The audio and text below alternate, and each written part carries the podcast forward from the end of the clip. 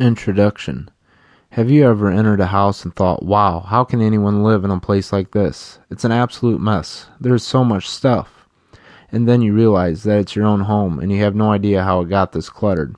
Well, relax. Don't get overwhelmed.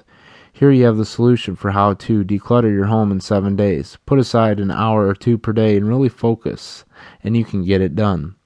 Picture the home from the magazines, the movies, or the home of your most organized friend.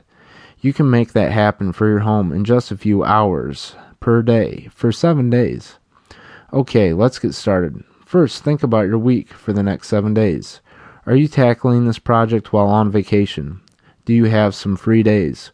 Or are you on your typical tight schedules with each hour of the day planned out until before you know it, your mind is blank and you are incapable of deciding which pair of pajamas to wear?